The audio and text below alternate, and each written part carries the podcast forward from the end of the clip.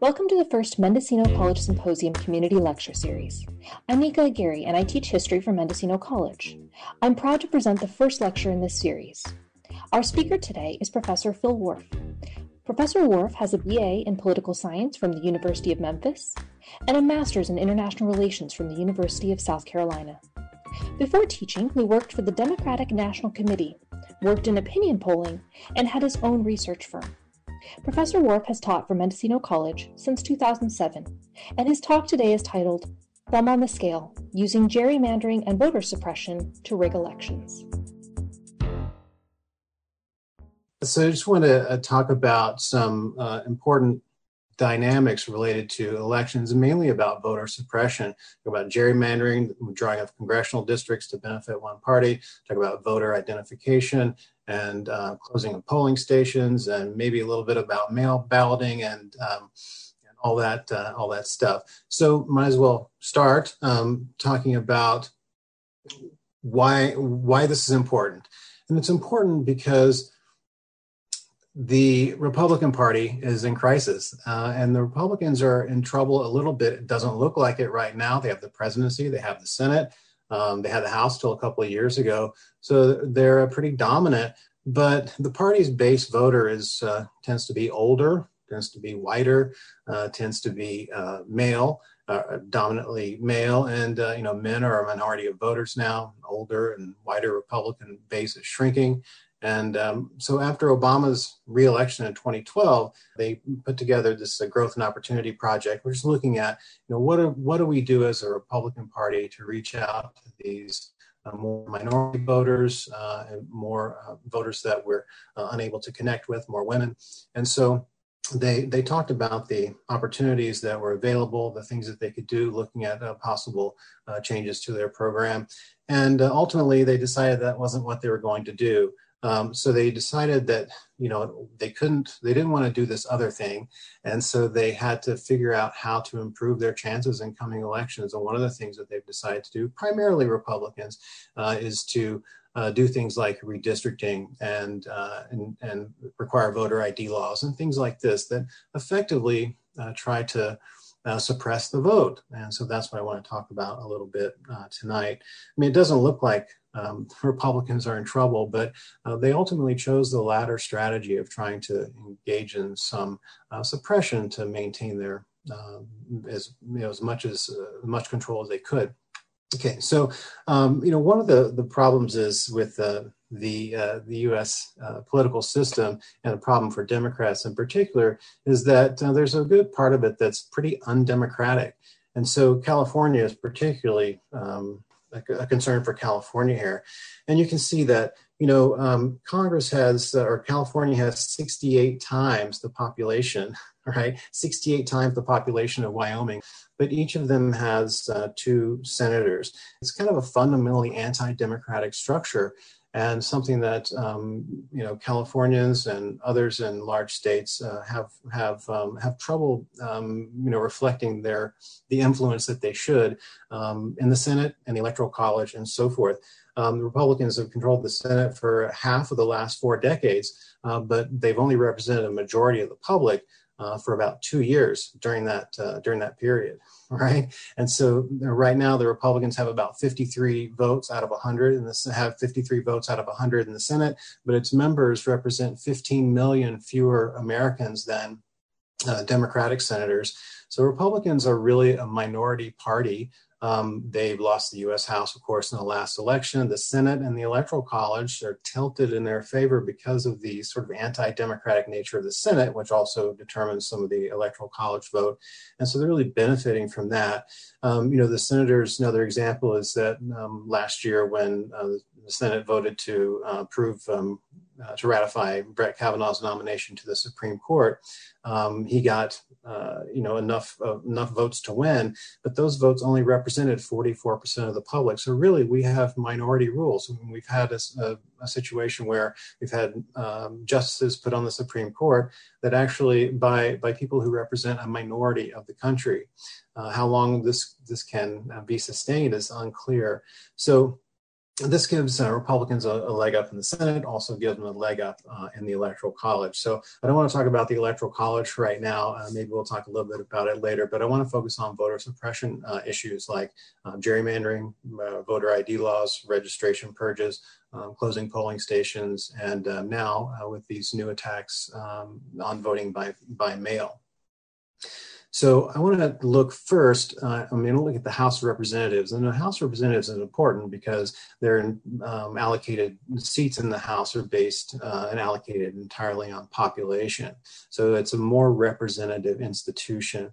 Um, and although the Democrats managed to win in 2018, um, most of the, this decade the Republicans held the House, and they did so not by getting more votes, generally speaking, and or in many states, let's say, but by taking advantage of this wrinkle in the U.S. political system called redistricting. And it's very unusual because in the United States, state legislatures are in charge of redistricting, and this is not the way um, you know the Democratic countries draw districts and really any other place.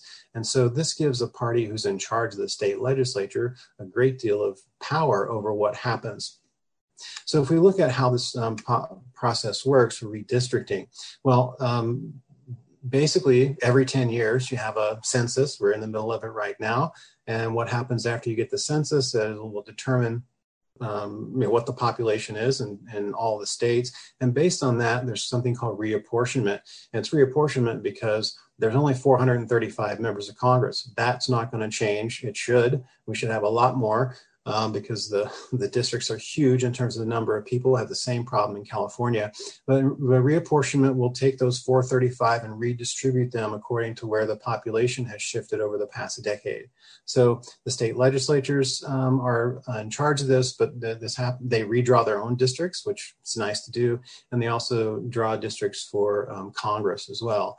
So three basic things that you have to do in redistricting. You got to make equal uh, population right? And then you got to have con- contiguity contiguity so that um, you can't have any islands. So all the districts have to be um, connected, meaning there's you can't have part of a district over here and then part of a district over here. They have to be con- uh, connected, uh, no islands, as they say. And then compactness. They have to be as compact as possible. You can't have like a, a strip 10 miles wide all the way across the state, even though that that pretty much has happened. Uh, and so those are the three sort of basic requirements: equal population, contiguity, and compactness um, as well. So um, right now, politicians are doing this in most states, 42 of the 50 states. So whichever control uh, party controls that state state legislature is going to be able to draw districts that benefit uh, that party. Okay, so so gerrymandering. Well, um, one of the uh, this this comes out of um, Massachusetts, and this is in 1812. Uh, Elbridge Gerry was the governor of Massachusetts. Uh, his party was responsible for drawing uh, state uh, Senate districts and congressional districts, and you can see here that uh, people said this district here looks like some you know wicked salamander and uh, elbridge gerry is the governor so you got gerrymandering. This is from 1812 there's two kinds of gerrymandering. There's a bipartisan there's a partisan gerrymander in which case you're you're trying to get as many seats for your party as possible and there's a bipartisan gerrymander where mainly you're trying to uh, if you have a mixed control or divided control the goal really is to make sure each uh, each party's incumbents are able to win re-election. So that's a that's a bipartisan gerrymander. I'm going to be mostly talking about um, partisan gerrymanders here. All right. Um, so we got to start back at the beginning. So African American voting rights in the South. So right after the Civil War, um, there were uh, some important amendments that were passed uh, to protect the, the, rights and liberties of uh, former slaves. So the, the 13th Amendment actually freed the slaves. The 14th Amendment talks about equal protection, meaning that uh, all groups and all individuals in society should have equal protection, but it's mostly about um, protecting uh, former slaves and African Americans, right? So equal protection under the law. The law can't treat people differently based on some innate characteristic like race. Uh, and then the 15th Amendment talks about voting rights, and that's what the, the focus is here. Um, you know, the, but, um, you know, uh, African Americans in the South had full voting rights, um, you know, right after the Civil War, after the 15th Amendment, for men, of course, for men. And um, they were able to um, you know, they're able to enjoy those rights and liberties up until about, eight, for the most part, up until 1877, uh, at the end of Reconstruction and the withdrawal of um, Northern troops in the South. And uh, the Southerners were able to come up with some fairly um, clever and diabolical ways to uh, to take away voting rights from African Americans. Um, they did things called white primaries, where only if you have a one party region like the South was, a Democratic Party region after the, the war, if you have primaries where African Americans can't vote in them and only whites, uh, the Democratic candidate's always going to win the general election. So if you can keep blacks from voting in the primary, then you can disenfranchise them. Uh, poll taxes uh, also were something that were that were done. Of course, that makes it harder for people who uh, have less income, and that was typically the case, obviously for African Americans. Literacy tests. And uh, I, well, I could show you a little bit of a literacy test and take a little, um, a little extra time. But if you look at this example, this is one from Louisiana, and this was actually from the 1940s, so it wasn't that long ago. Um, and here's a, it's a 30 questions on it. You have to answer all 30 of them correct, and you have to answer them, I think, 10 minutes. So here's one. Divide a vertical line into two equal parts by bisecting it with a curved horizontal line that is only straight at its spot bisection of the vertical. Now, everybody can do that very easily, of course. And so the idea behind these literacy tests was not to determine whether you had the capability of understanding things to vote. It was simply by keeping um, African Americans and others that they didn't want to vote. And then, of course, racial gerrymandering. And this racial gerrymandering took a lot of forms, but one of the main ones was no redistricting. So, what would happen is, or you would have rural dominant redistricting where you would have big, uh, big, big districts um, that were mainly rural voters. In Tennessee, for example, uh, they hadn't redistricted since 1901. Um, this was in 1962 in the case of Baker versus Carr. They haven't redistricted since 1901. Uh, and the courts said that's that's a violation of the 14th Amendment equal protection guarantee. Um, so that was the first case. It was a court case out of Tennessee. Reynolds v. Sims was the next one out of Alabama. And, and that was the key one that established one person, one vote as a standard. And, um, you know, made it clear that these are cases that the courts, these are issues the courts can get involved in because they involve equal protection.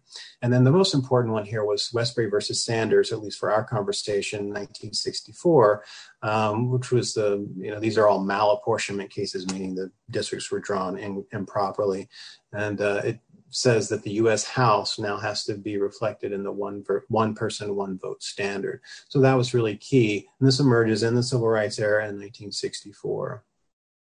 You're listening to the Mendocino College Symposium.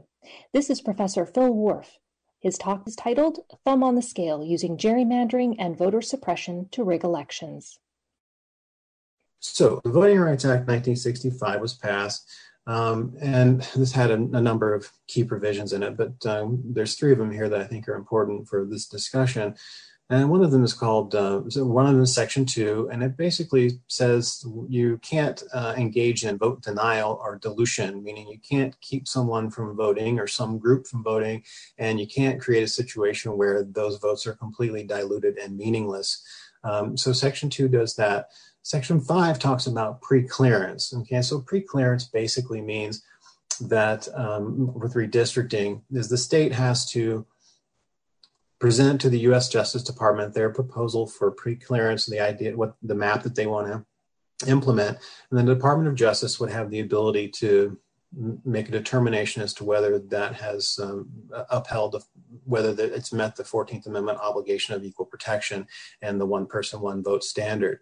And the pre-clearance is based on uh, the, the states that have to do the pre-clearance are uh, laid out based on section four and that defines who's covered and why. And this is important because this is what the court goes after later. What's really interesting about the Voting Rights Act is that it was renewed four times and latest in 2006 and was renewed for 25 years. Uh, that didn't last uh, quite 25 years. Okay, and so the Supreme Court had a couple of key decisions in uh, the this last decade that basically obliterated the Voting Rights Act and uh, Congress's ability to, and the court's ability to go after malapportionment and uh, wrong, uh, improper redistricting.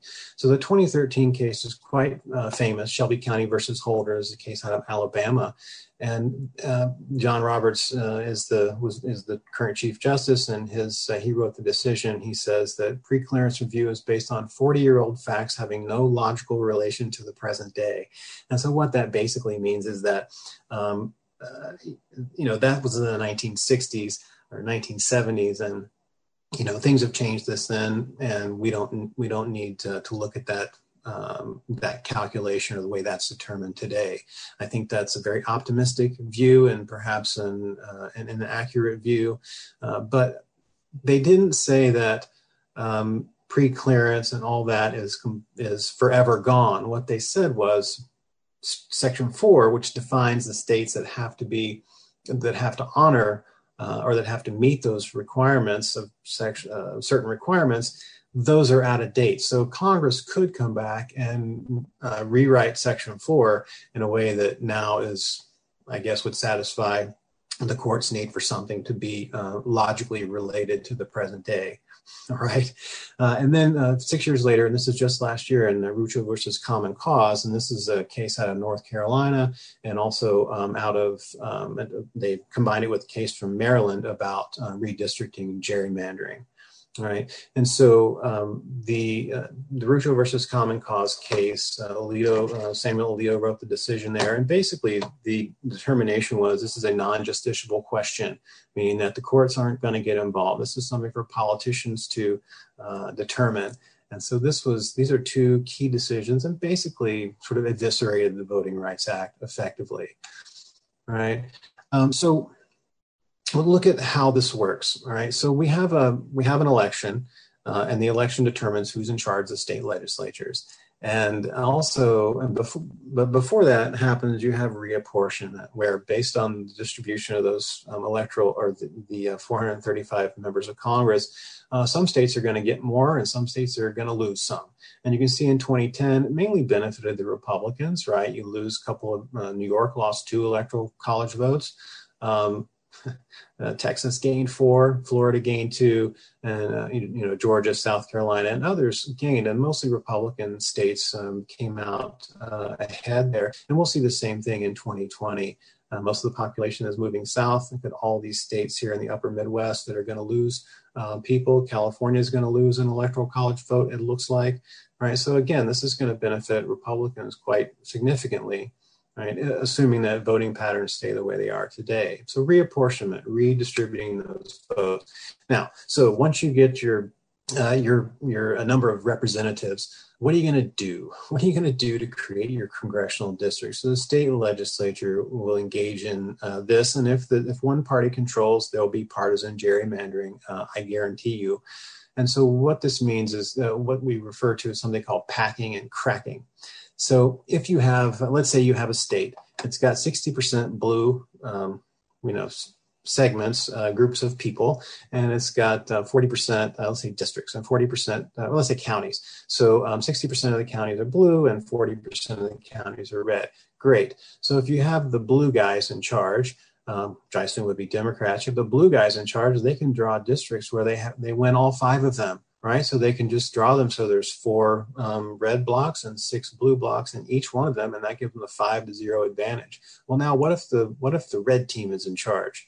And even though they have uh, fewer uh, areas of the state that are, um, let's say, if the Republicans conservative, they can actually take the same distribution of voters and redraw the districts so that now they could have an advantage. So, the, uh, like a three to two advantage. And what they can do is uh, something called packing and cracking. So, with packing, they draw a district that has almost all blue um, segments in it, blue counties, and then one red county. So, they're packing all the, say, Democrats into this county. They're doing the same thing up here, or into this district. They're doing the same thing up here.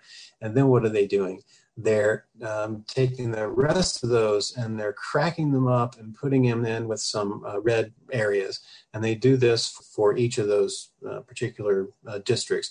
And so now, if the red team is in charge, they can draw uh, districts that give them three members of Congress versus two members of Congress or likely members of Congress from the other side. Now, if you want to do a, a bipartisan gerrymander, then you could just have two red districts and then three blue districts. And usually that happens when you have a split control of the state legislature or the, the or the legislature and the and the executive. And uh, the idea then is let's just protect what we've got. Okay. And so that's how you steal an election, you might say, but basically packing and cracking, right? Going after um, going after uh, as many seats as possible based on what you have, even if it's a, a minority of the vote or minority of the areas of the state. Um, by being able to draw the lines, you're able to have a big influence on the outcome of the election and get much more power than you would get if everything was based proportionally on the vote. This tells you how powerful redistricting can be.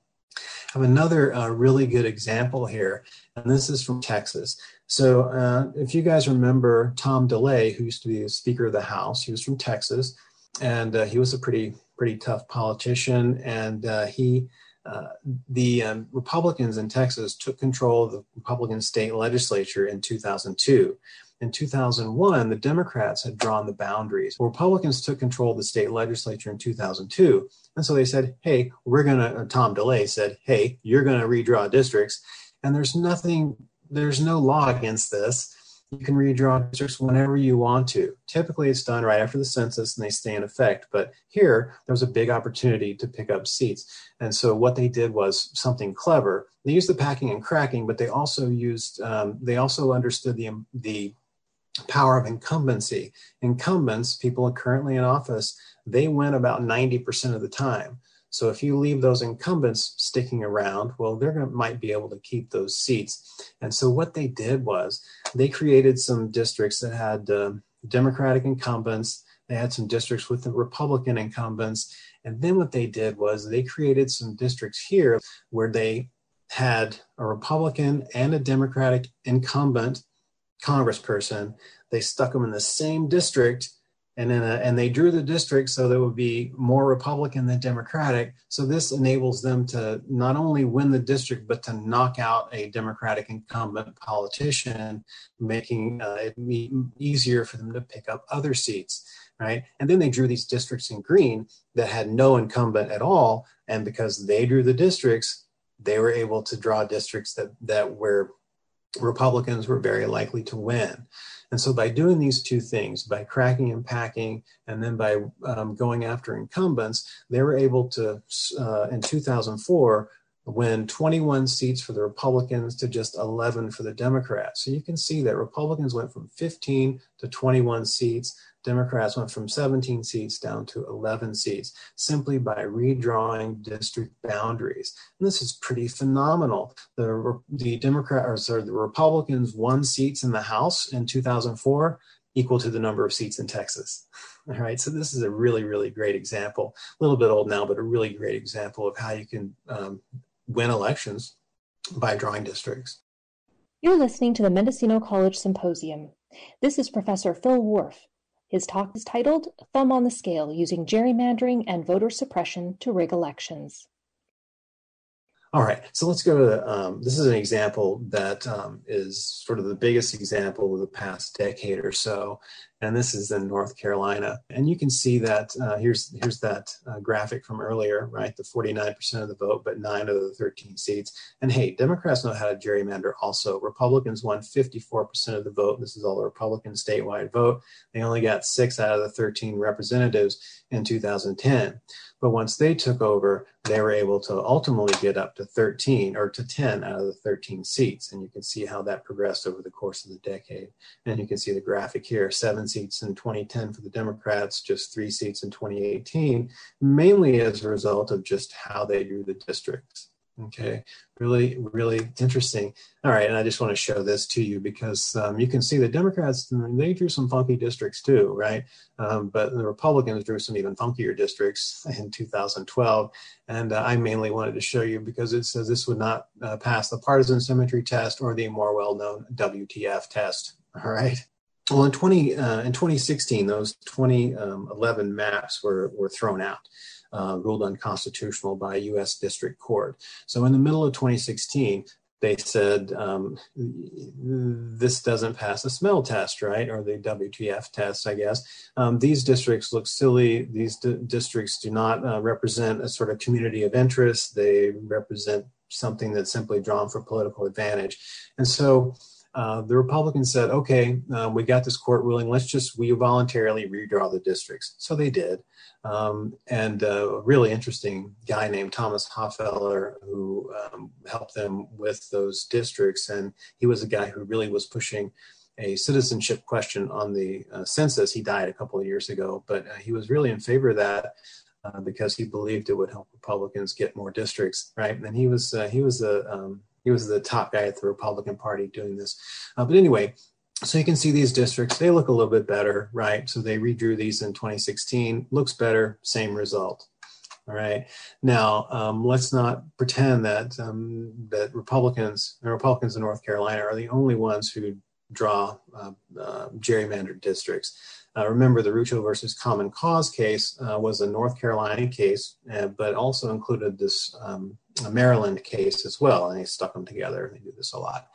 Uh, and so you can see that Maryland, uh, in 2016, Maryland Republicans won 37% of the statewide two-party vote. That's not a big, big share, but it's it should be three out of you know the eight, right, roughly.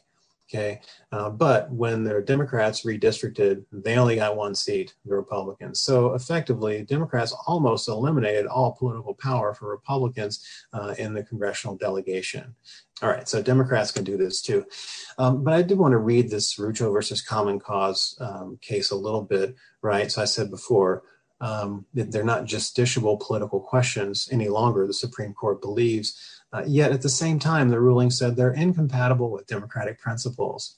Right? But they're they may be incompatible with democratic principles, but um, there's no norm that says that statewide elections for representatives must be along party lines, right? It's not unconstitutional because it makes it too difficult for one party to translate statewide support into seats in the legislature. And they say this because federal courts are not equipped to make these decisions and there's no basis for concluding they were authorized to do so. So they have a totally different interpretation of the Equal Protection Clause and what the Civil Rights Act means and uh, and and uh, the the impact of it. Right. So this is um, this is a big deal. It's a big deal, and we can see we'll see later that um, states that used to be uh, subject to the uh, the Voting Rights Act uh, and the pre-clearance are the most aggressive at going after um, uh, going after you know voters of the other party. Let's say. Okay, so back to North Carolina for a second. The the um, the state court. So okay, Supreme Court says eh, we're not going to get involved. Well, the state court says, well, we're going to get involved uh, because they do have more protections in terms of equal protection and the rights of voters and so forth in the North Carolina Constitution. So they made them redraw the districts again, and you can see here that it's likely that the Democrats are going to pick up a couple of districts here. So they'll end up with maybe five uh, as, com- uh, as compared to the three that they have now. And what really strikes me, though, and this is really unfortunate, is that if you look at these, the so-called partisan lean, which is sort of the net advantage for one party or the other, there's there's still no swing district, no swing district whatsoever, and um, that's what um, Democrats said we're not going to vote for this this map even though we think it's going to help us out because there's no there's no swing districts here. And so it's really just a bipartisan gerrymander okay? Plus they have the ability to take the high road in that instance because they're gaining two seats. All right. So uh, we'll see what happens in 2020 but this is a huge election because what happens in 2020 is going to determine um, you know who's going to be doing redistricting for the next decade. So um, what about reform of redistricting? Well, one of the things that a lot of states are uh, doing is that, uh, or some states are doing, is they're going to redistricting commissions. And California's had a redistricting commission since uh, 2010 and um, at the at the congressional level, at the state legislature level, was in 2008. Uh, and these are done by initiatives, by proposition. It's a it's a fairly complex process, all right. But it is a, a redistricting commission that takes this decision out of the hands of um, politicians and puts it into this commission. Uh, it's a kind of a complicated uh, structure uh, that involves members of the House, the state legislature, but also some average uh, people. And, um, you know, people who talk about redistricting say that uh, when you're able to freely redistrict, it's the politicians choosing their voters instead of the voters choosing their politicians. And so this is interesting. Unfortunately for the Republicans, when they who are behind this, of course, because they wanted to they, they wanted to keep the Democrats from gerrymandering the state um, they actually lost a seat in the next election. So it didn't really turn out that well for them, uh, even though, you know, I think it's a better system for doing it.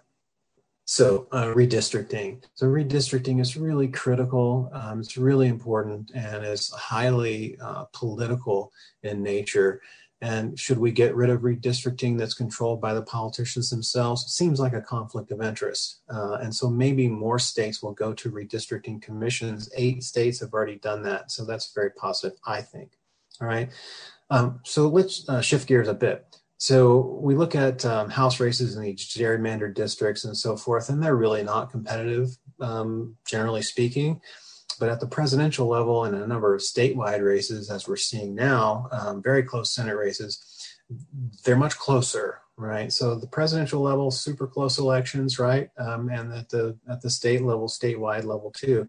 You know, in 2016, Trump won by just a few, uh, you know, 10,000 votes or something, in um, you know, in uh, Wisconsin, Michigan, Pennsylvania, and that won him the election.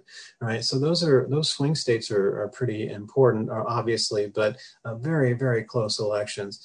Um, right now, the predictions are that Biden is going to win all three of those states. Although um, we'll see what happens on election night. The the absentee balloting has a um, you know, there's, there's an important aspect of absentee balloting here. Um, so what does Trump need to do? He's clearly not reaching out to um, to independent voters or people who might or swing voters, right? So he's really focusing on his own people. And if he does that, what does he got to do? He's got to try, and the Republicans have to try to limit turnout of the opponent's supporters. That's really essential to their strategy. So part of what they uh, have been doing the last several um, congressional cycles is um, engaging in really voter suppression tactics. Okay, so um, what's happening is that um, they're doing these, um, you know, voter ID laws, the voter roll purges, and all this stuff. And uh, so let's see. So voter ID laws really are measures that, um, you know, they require voters to obtain a government issued ID, uh, whatever the state specifies, in order to go and cast their ballot at the at the polls. And these have been much more expansive and much stricter over the past decade or so. And if you can, you want to, oh, there's my intro slide. If you want to see here the voter ID laws that have been in effect um, recently, you can see that a number of states here, these really dark green states, they have strict voter ID uh, requirements. And um, then these guys, there's a little bit little bit lighter, they have uh, uh, uh strict non-photo ID then you have a photo ID requested in some states. I'm not even sure what color that is. And then um, there's no document required in a state like California, for example. All right. So um, the difference between a strict law and a, a, a non-strict law is that you uh, in a, with a with strict voter registration laws or voter ID laws, so you have to do something else besides show up at the polls, right? So you have to come back and show your ID to someone. You have to go to the registrar of voters and show your ID. You have to do something. Um, it's not just giving it to uh, turning it in at the at the polls. In a non-strict voter ID uh, uh, state, you could actually have a poll worker vouch for you or um, something like that. So you don't, or they will go and do what happens in most states. They'll evaluate your ballot after to make sure that it's, um, you know, a, a legitimate ballot, uh, and they'll do that in the process of counting the ballot. So that would be a non-strict um, ID state. Uh, you know, to, in the year 2000 the vast majority of states over 35 here had no ID required, and now that's down to um, you know just about fit, about 17, something like that in 2016, and there's more of them now. And you can see the strict photo ID requirement has really um, come a long way since 2008. Um, so the strict voter ID requirements are more um, there are more of them, and they're growing over time. Okay, so state voter ID requirements. Now, um, given this push for ID laws, you would think that there's been sort of massive election fraud, something like that. But generally speaking, it's an imaginary problem, right? You see this um, this cartoon number of registered voters in Texas without a photo ID, um, 600,000. The number of alleged cases of voter fraud, less than six, four cases. So um, a lot of most observers say this is an imaginary problem right? Um, unless the reason why is because if you think about it, in order to, to impersonate a voter, uh, which is really what the ID uh, laws go after, you're going to have to um, uh, engage in fraud that would require you to steal somebody else's ballot. You're going to have to know names, addresses, etc., in order to obtain that other identifying information. Uh, you're going to have to, and if that doesn't work, um, you're going to have to show up at, or you're going to have to show up at a polling place and pretend you're somebody else right? Uh, and they you hope that they hadn't already voted, and you hope that nobody recognizes that you're not that person, and all that. Also, it's really um, not very rational behavior, right? Because you're going to do this thing, and um, it may or may not have any. It's probably not going to have any impact on the election, and uh, you could get in trouble. And voter uh, ID fraud is, um, you know, you even though it almost never happens, you probably would be found out and you probably would get in trouble. So um, it's it's hard to do and it's irrational to do. It's kind of like paying people for their vote, right? I mean, I'm going to pay you something if you go vote for me. Well, you have no idea what they're going to do when they get into the voter booth. Um, so um, buying votes or, or trying to impersonate people is really difficult. You're listening to the Mendocino College Symposium. This is Professor Phil Whorf, his talk is titled "Thumb on the Scale: Using Gerrymandering and Voter Suppression to Rig Elections." All right, so let's look at um, some examples here. Um, th- so there's been a number of studies on this. There have been journalism studies. The Huffington Post looked at this Republican National Lawyers Association data, and they found a couple of cases, none of which would be uh, dealt with by a voter ID problem. It mostly has to do with registration forms that were filled out improperly.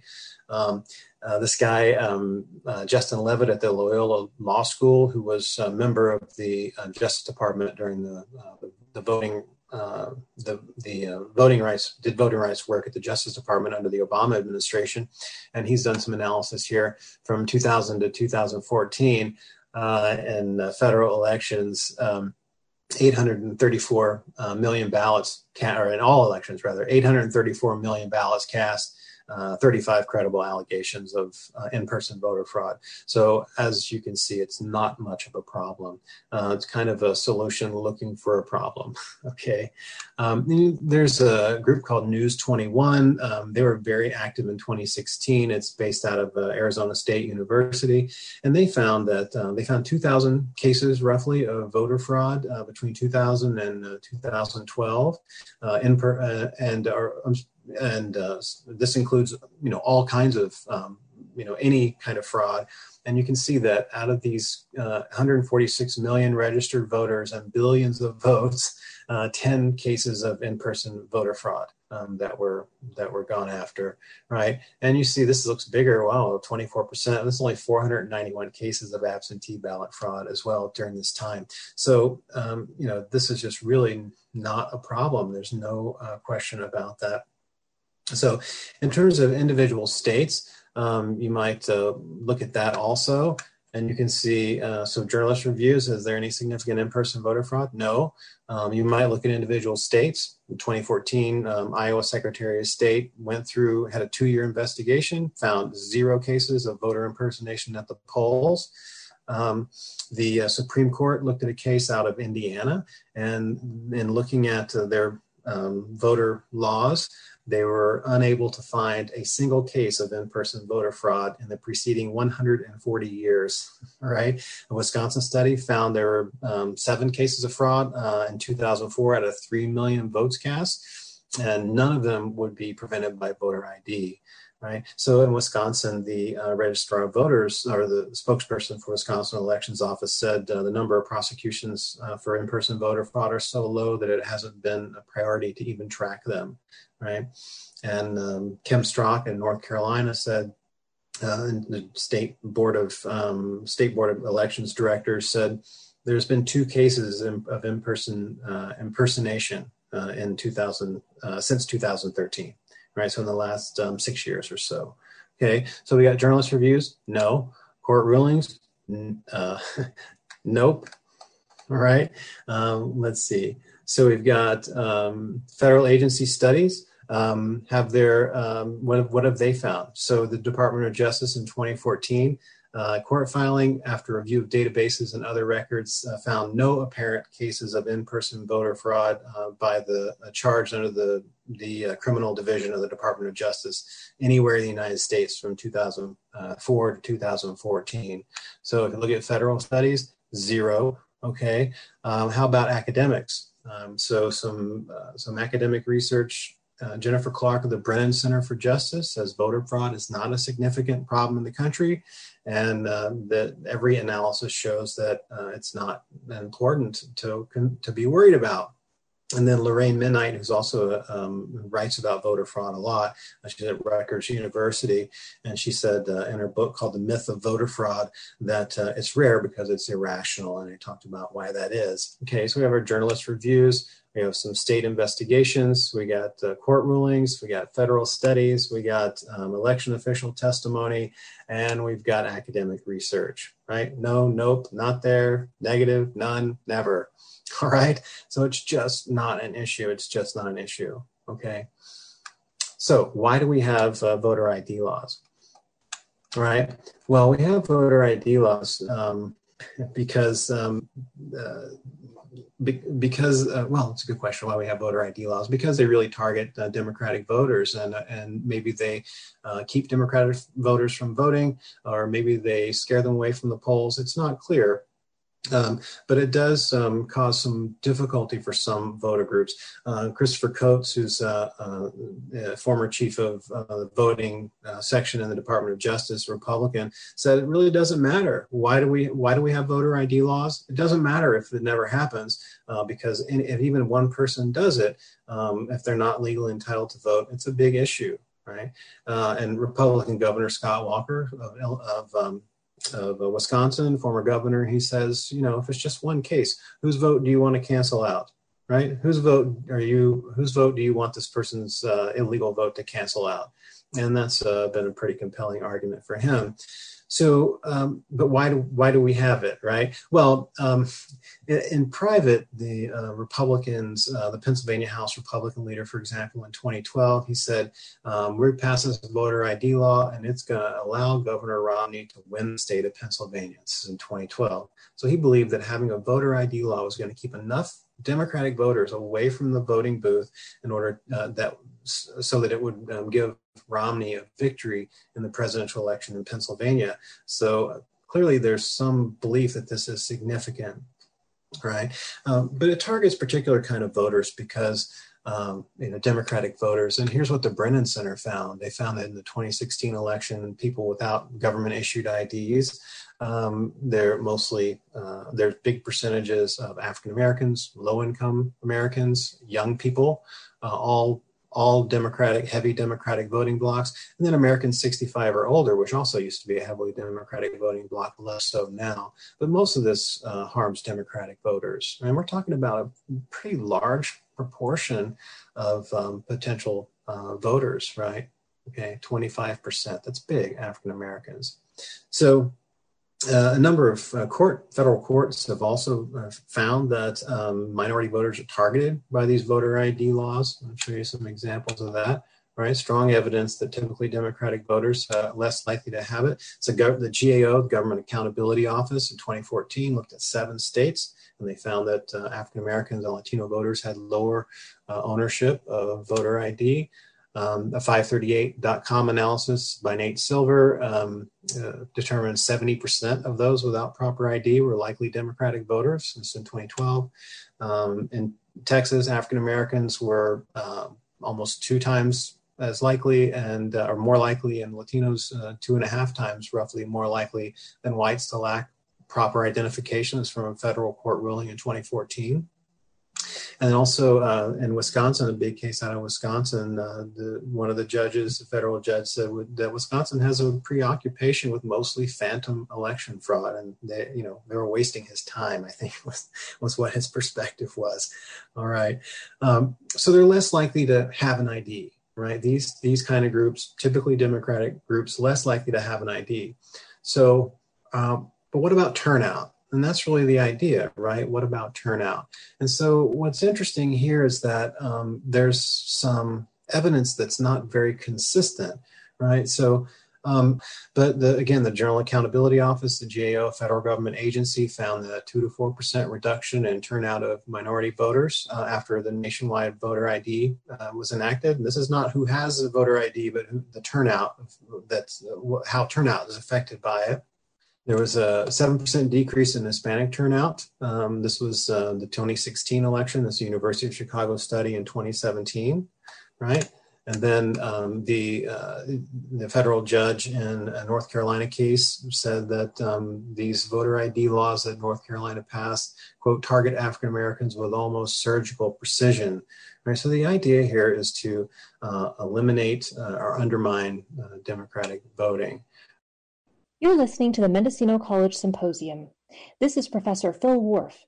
His talk is titled Thumb on the Scale Using Gerrymandering and Voter Suppression to Rig Elections.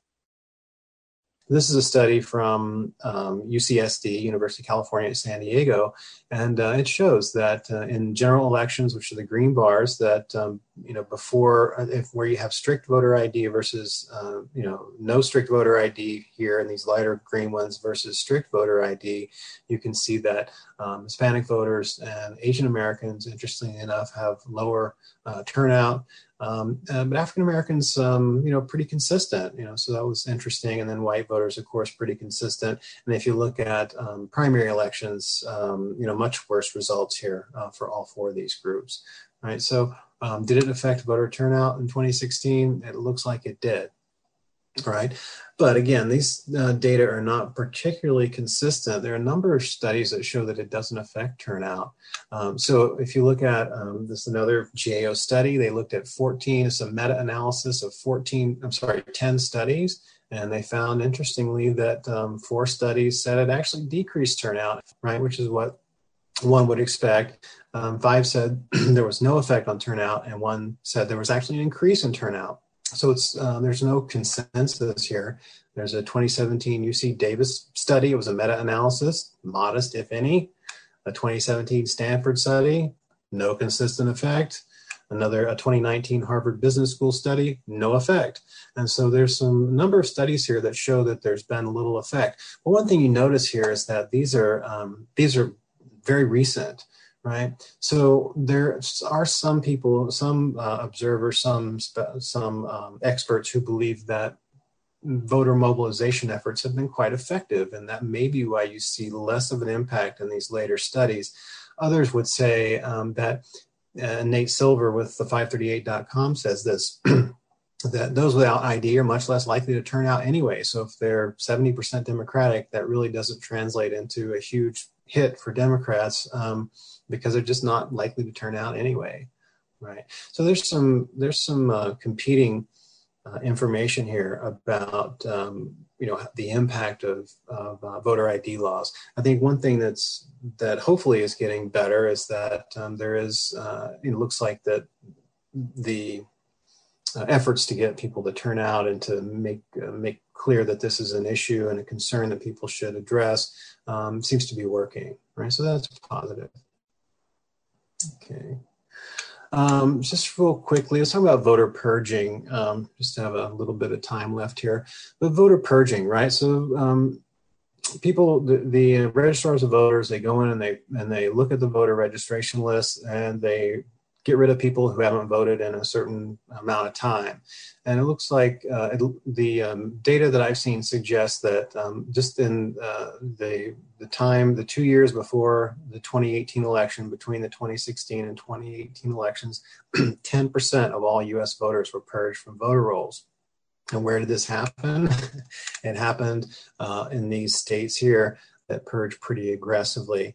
And these, uh, you know, you can see a, a, lot of these states here. North Carolina is one of them, right? Um, you can see there's pretty heavy in some place in Texas. Wisconsin is a, a major, uh, major purger, right? Uh, Georgia as well, and South Carolina. So some states that you would expect to see right? So massive voter purges. Let's go back. Uh, the way that the this is called use it or lose it.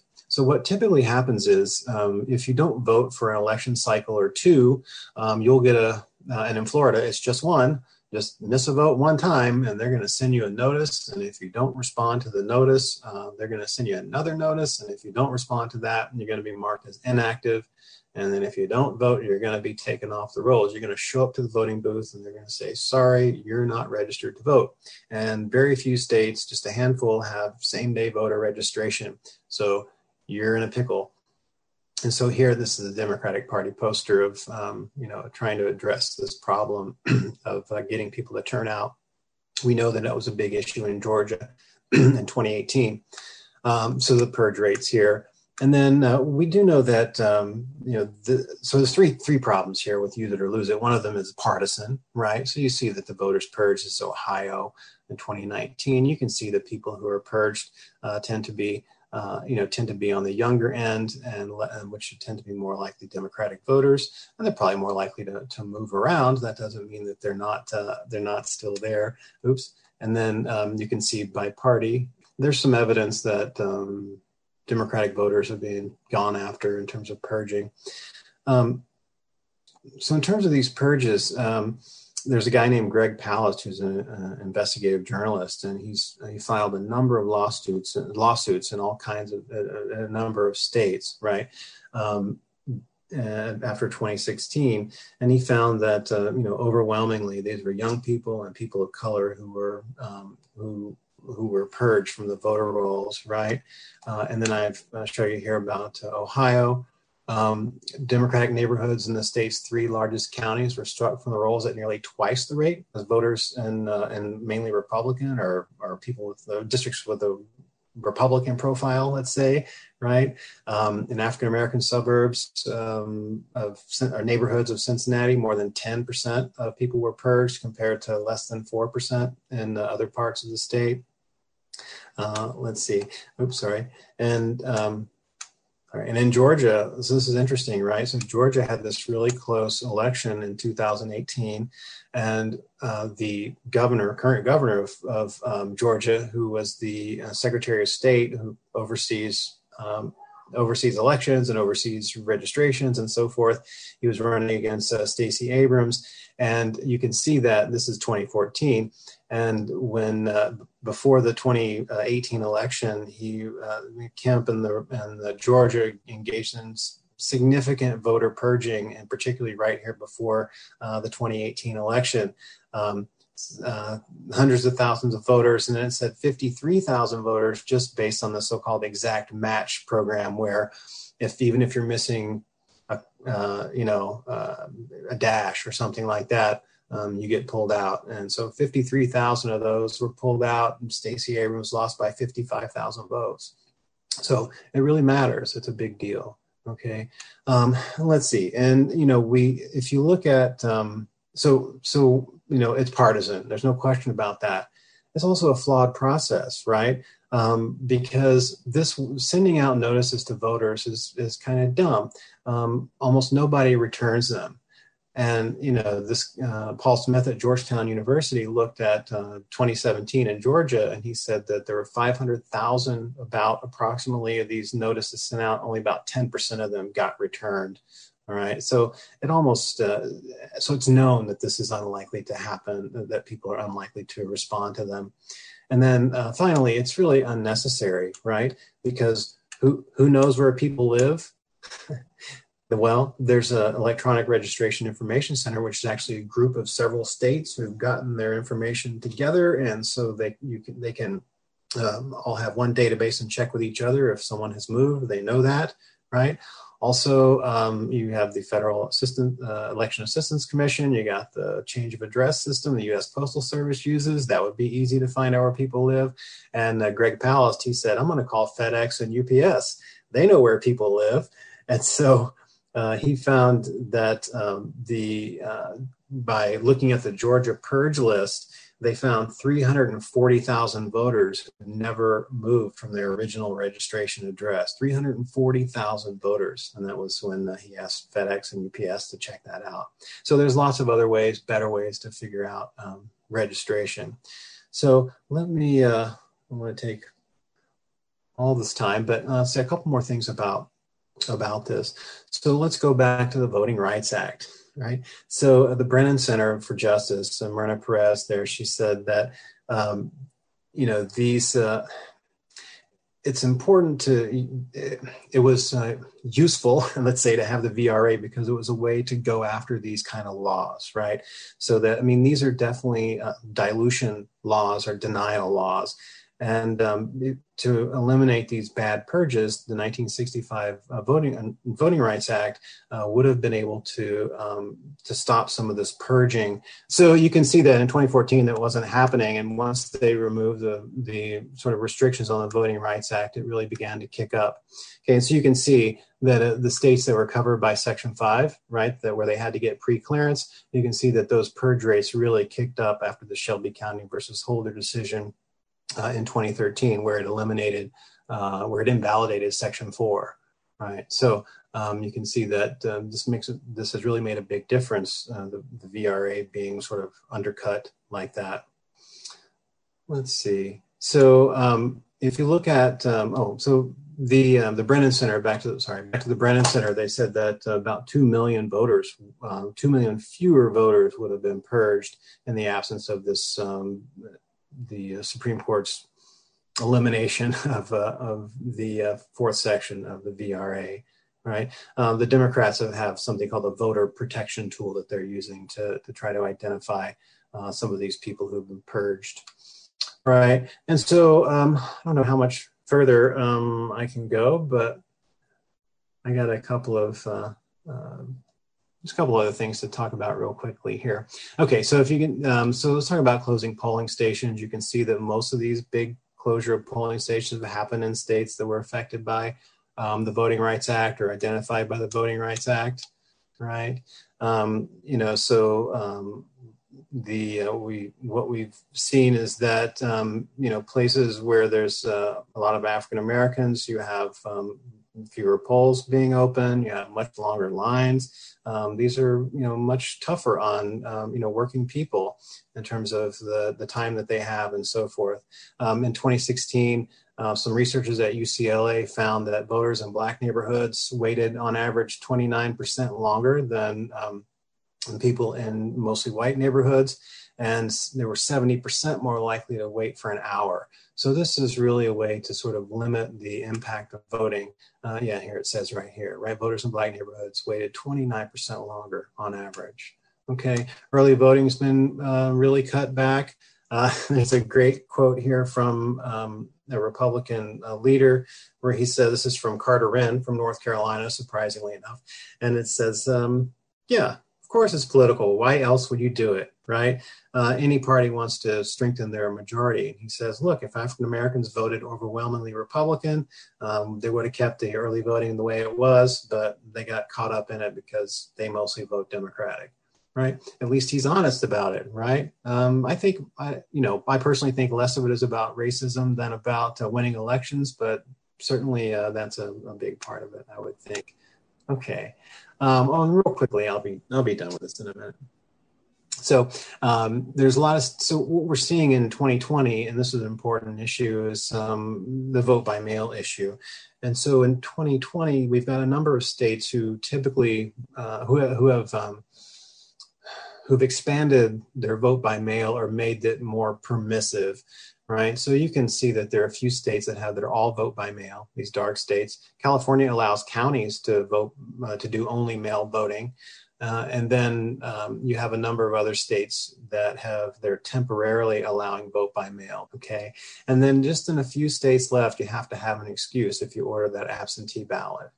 All right, so that's good that the states are expanding access to vote by mail, um, and most states know that um, it's not going to um, they're not going to be invalidated and it's not going to cause a lot of they're not going to cause cheating um, you can see that the growth of early and vote by mail has been pretty spectacular. All right. Um, I see Nika, so she's going to cut me off.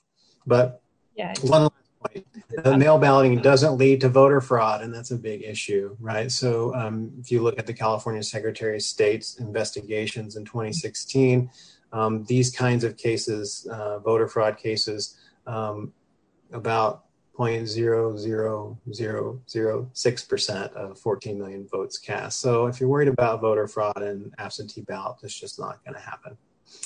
Okay, I'm done. You're listening to the Mendocino College Symposium. This is Professor Phil Whorf. His talk is titled Thumb on the Scale Using Gerrymandering and Voter Suppression to Rig Elections.